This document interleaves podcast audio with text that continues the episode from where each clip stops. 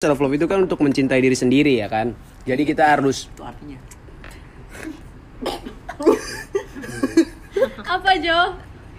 manuin dong.